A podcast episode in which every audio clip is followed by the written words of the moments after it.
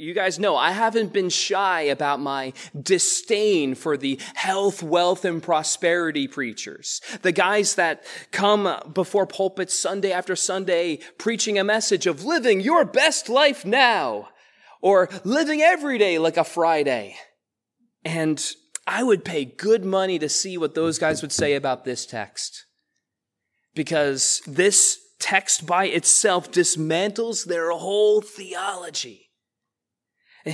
Jesus here is teaching that truly we cannot expect to be rich or prosperous in this lifetime, but if anything, we ought to be prepared to experience and expect the opposite in this lifetime. We ought to remember as Christians living in the West that we are living in an unprecedented time of peace and prosperity. You know, not Not one of you guys came to church this morning thinking, today might be the day I will be martyred for my faith, right? No, we all came here with this sense of peace and joy and anticipation, not, not fear or worry in the back of our mind that that might happen. But that has been the case for large portions of history throughout the entire world. And sadly, it still happens today in many countries. This very book that we just read and we're studying this morning, this book is illegal in some fifty-two countries today. Not one hundred years ago, today. And in many cultures, it is still punishable by death to convert to Christianity, to believe in the same things you and I freely proclaim and live by today. So while we aren't suffering persecution in this country of that anywhere close to that kind yet, and there are many who desire to bring that into this country, we ought not to be naive about that. There are many principles in this text that do help us understand our world today, that help us understand the hostility towards Christianity and the message we live and proclaim today. Because people do hate you, by the way. It's it's it's not fun to say, but it's true. And you know, many of you were growing when many of you were growing up, the culture wasn't like that. It wasn't like the way that it was today. And even in my generation growing up, there was at least a respect for Christianity, the church, and Christians, and so forth. But now we are viewed by many with so much undue contempt, and the, the culture isn't even hiding it anymore. And why is that? Why is that? Jesus put it best in John three nineteen, where he said, "And this is the judgment. The light has come into the world, and people loved the darkness rather than the light, because their works were evil. For everyone who does wicked things and hates, th- for everyone who does wicked things hates the light and does not come to the light, lest his works should be exposed." And we as Christians, through Christ in us, are the light of the world today. And that light in us exposes this world's darkness. And they they hate and resist that kind of exposure. So the world attempts to extinguish the light, prevent it from going out and exposing the darkness in this world for what it is, so they can remain in the darkness that they have made for themselves, living comfortably in their sin and the brokenness of this world.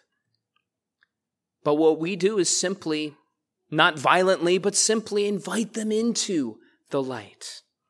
And some whom God draws by his Holy Spirit come into that light and experience that peace we were just talking about. So with that framework in mind, how should we respond to these things? How should we react to this hatred as Christians? And fortunately, Jesus gives us the answer in this passage, beginning in verse sixteen, where his first opening caution to us is, "Behold, I am sending you out as sheep in the midst of wolves.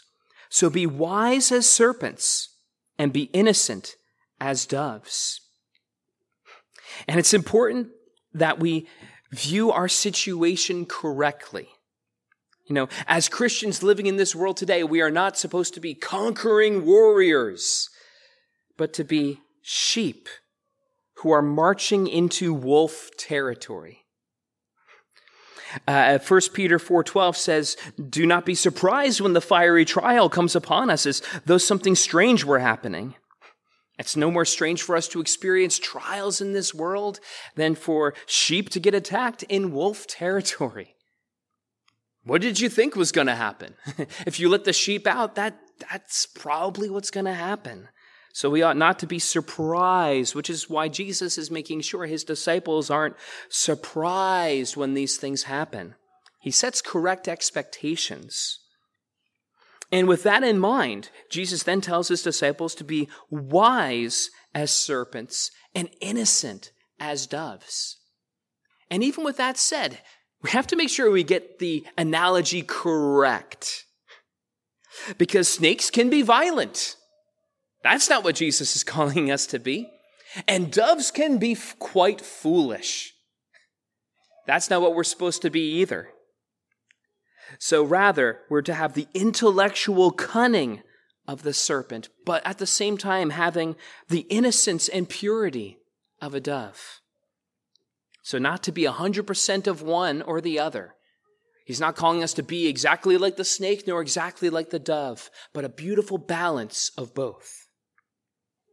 And there are many who have one of those traits, but very few who exemplify both when we look at the world today. I mean, you look at some of these uh, these large companies and industries, even here in the States, that are so brilliantly organized, they're so gifted in their logistics, they're savvy and brilliant businessmen. Oh, but some of them are downright evil. Not all of them. I'm not saying every businessman you know is a bad guy. Don't hear what I'm not saying, but I think we get the picture. Some of them very much are. And on the other hand, you have many churches that are very pure, very innocent, very quick to want to help others. But my goodness, they are so constantly taken advantage of, which is not what we're called to either. Rather, we're called as Christians to be as wise as a Fortune five hundred company, but at the same time to be as innocent and pure as Christ has called his church to be. To walk that beautiful balance. And it's beautiful to see it when it happens too, to see the both wisdom and purity perfectly aligned. Now, during the uh, the covid nineteen lockdowns uh, from starting two years ago, where churches everywhere were forced to, to shut down, and there's many political opinions on these lockdowns. I really don't desire to get political by going there this morning, but it is a fact that the government does not have that authority to close churches. That Christ is the head of the church, not Caesar, and we learned that lesson. But, but while the whole country was in the midst of learning that lesson, um, in a brilliant display of hip, blatant hypocrisy, uh, the casinos in Nevada were allowed to stay open, but the churches were closed down. Some of you might be aware of that. And you look me in the eyes after church this morning and tell me that hedonism isn't our state-sponsored religion after you guys heard that. That's sick. In no world should that ever be true. And I'm saying that from the pulpit, so you know I've thought this through. But one church had a brilliant solution. Given this tough scenario, with these wide open casinos and the closed down churches, one church I'm aware of moved their church and rented a room inside the casino. And they were able to worship freely. They shouldn't have had to do that. But my goodness, wasn't that brilliant? That's one way to be wise as a serpent, but still as innocent as a dove. They weren't even breaking any laws doing that. How beautiful is that? During those same lockdowns that closed churches, um, there were other organizations that you guys might remember this were literally organizing riots in the streets, and nobody was stopping them. Again, not to get political, but there's hypocrisy all over the all over that situation as well. And in response, another pastor I respect opened up his doors that very same weekend and said, and said, "Welcome to the Grace Community Church peaceful protest." It just so happens to take place during their church, and they had hymns and a sermon. Shrewd, but innocent. I think Jesus would have approved of some of those. So that, that's the balance that we're talking about here, walking that fine line in the midst of persecution. As we return to our text, Jesus continues to describe what these wolves will do in verse seventeen, where he says, "Beware of men, for they will deliver you over to the courts and flog you in their synagogues, and they will, and you will be dragged before governors and kings for my sake, to bear witness before them and the Gentiles." And that all happened in the life of the apostles, by the way. You know, Peter was taken before the synagogue rulers in Acts chapter four. Uh, he was arrested by King Herod in Acts chapter twelve, and Paul was brought before Felix the governor and King Agrippa in Acts twenty-five. So that all happened very early, and it still happens to this day. And each time they, they bared witness to Jesus before those who accused them. However, when a Christian stands trial for their faith, on trial for nothing else other than their faith, something strange ha- and beautiful happens. And to illustrate what I mean, let's conjure an image that many of you are familiar with. Think about when Jesus stood before Pilate. Who was in control? Who was the one really standing trial? Because at first, when I first read that, I had the image in my mind as a like a teenager reading that text. It's like, oh, wow, gee, Pilate is in control and his fate is in Pilate's hands. It wasn't until a few years later that I realized, oh, the opposite is true. Pilate is standing before Jesus. Jesus himself even says, "You would have no authority unless it was given to you by my Father." There is no question who was actually in control and who has actually been judged through that encounter. It wasn't Jesus getting judged. Although the punishment was handed down, the power, the authority was always comfortably in Jesus' hands. There was no question who had control. And to a much lesser degree, but the same principle, It, that is exactly what happens when Christians are dragged before courts and magistrates and kings in defense of the faith. It's the same thing. Because in reality, it's the person who is charging them who is getting judged, not the Christian. Because as we concluded last time, the context of all of these verses is verse fifteen. Where he talks about how there's a worse judgment coming for those who persecute Christians than those who, than what happened at Sodom and Gomorrah. And that is a important counterbalance to the th- to the persecution theme that we're talking about today. Because the world truly does not prevail against Christians, even when we're persecuted all over the world. They just appear to have the upper hand now, but there's no question of who wins in the end. You can read the back of the book, we win. However, those who are unfortunate to find themselves in this position have a precious promise that they can cling to, that Jesus gives us in verse nineteen, where he says, "When they deliver you over, do not be anxious about how you are to speak or what you are to say, for what, for what you are to say will be given to you in that hour. For it is not you who speak, but the Spirit of your Father speaking through you." And I love this. This is one of those take it to the bank promises of Scripture. That Jesus, in an unqualified way, says, if this happens to you, I'm going to speak through you.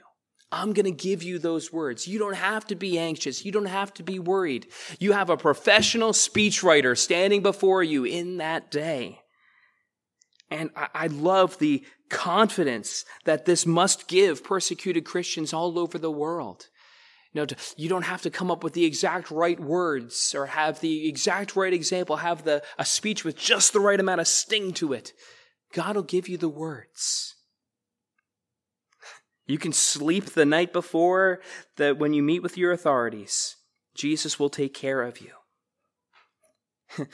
And I love the irony of this because as I'm prepared, I, I am no stranger to losing sleep over getting the right words for a sermon. So I'm literally putting more work into what I'm doing right now than what these persecuted Christians with their life on their line are called to do. God just says, I'm going to take care of it. And it's a promise they are assured that they can cling to. And Scripture, of course, has affirmed that this was not an empty promise. Think of all those times in the book of Acts, for those of you who have read it, all those times that Peter and Paul are dragged before their persecutors in all of these circumstances. Could you have improved on their words? No. Rather, we find ourselves inspired by their courage, inspired by their boldness. And in my honest moments, I'm reading the text and I'm like, wow, I wish I was that brave to say these words to people with authority over me. I wish I was so bold to proclaim the gospel above all else when it's my life on the line. But honestly, God forbid that ever happens to us. You will be that bold. You will be that courageous if we have to be, because it's not you that has to be that clever. It's the Father speaking through you, as it says here, because God will keep his promises. And I've seen it happen. You know, I, I, I'm, even in this country, I've heard testimonies from pastors all over the country just this past year that were sued for everything that they got over some of these insane COVID laws that, you know, were completely unjustified, and they had to have their day in court. And on those days, God gave them exactly the right words to say, to defend our right to worship, to defend our right to assemble and, and encourage us in the faith, as we've done for two thousand years. Which brings to mind another question. What other promises from the Scripture do you know? And do you really believe them? Do you really trust them when the time comes? Are you ready to put them to the test in difficult circumstances? Because it's one thing to say you believe them. It's another thing to trust that they are going to hold you up when nothing else is, when the time comes that you need it. I, I think of verses like Romans eight twenty-eight, a verse we've all heard before that says, and we know that those who, for those who love God, all things work together for good, for those who are called according to his purpose. He works all things together for good. Does that include the bad times? Oh, you bet it does. But do we believe that it does? That, that changes our experience, doesn't it? If it does, it changes everything, though. Because it'll, it'll change how I view some of these rough seasons that I will go through as a Christian. Because I know, God, I don't know how, but you're doing good through this, and I can trust that you are, even if I don't understand it at the time.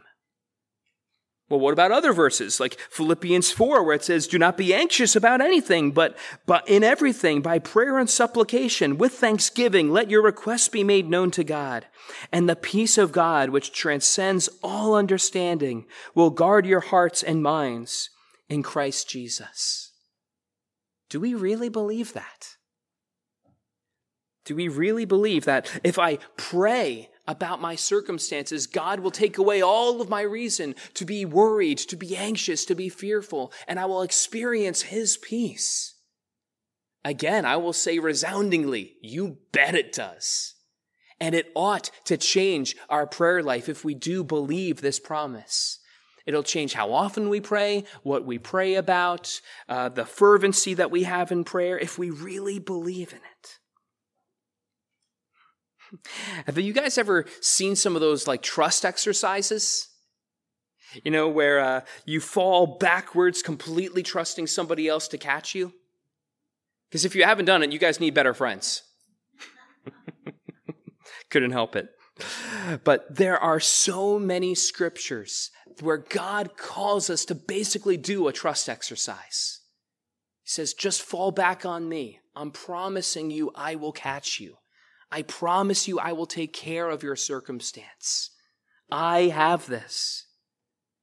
And the question is, do we know them and do we believe them and do we live our lives like we trust them? Some of those pertain to certain circumstances, like the ones we're covering here about persecution. Others, like Romans eight twenty-eight, apply to everything. But do we know them? Do we use them? Do we trust them? Because I, I have fallen back on some of these verses in times of trouble and in times of need where there's nothing else that's going to catch me other than God's word. And let me tell you from personal experience, God has never once failed me. And he's not going to fail you either. God and his word never fail. They never do. We just have to make sure we have the correct interpretation of the passage, of course, too. I don't want anyone going home thinking, oh, Philippians four thirteen, I can do all things through Christ who strengthens me. I can fly. I don't, I hope that you all know better than that, but, but it sure serves as a great example. A verse out of context is like a fish out of water. It just doesn't work. We have to make sure that we're taking the promises for what they are. And if you do, they will never once fail you. So as we bring this home, it's, it's interesting as we study a passage like this, that we hope we never have to apply it to our lives. And that is my prayer for each one of you guys here. It's our prayer for this church. But you never know. But it's most, it's so important to have the right understanding of these issues, to have the right mindset. So just like Jesus' disciples were, they wouldn't be surprised. Like, what in the world is going on? Why does the world hate us? Well, we've seen from our text today why.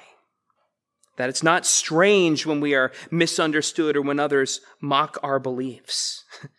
In fact, the culture's increasing hostility towards biblical Christianity can trace its roots back to Israel. It happened to Jeremiah. He was hated for proclaiming the truth of God. It happened to Isaiah. He was literally sawn in two as a punishment for proclaiming God's word. Martyred for the faith. And if it can happen in Jerusalem, it can even happen here. Something we need to remember. But just like those two prophets, we're going to continue to say the truth. We're going to continue to speak truth to this culture around us, even if nobody else is listening, trusting God and trusting his promises, no matter what happens. Thanks be to God. Amen.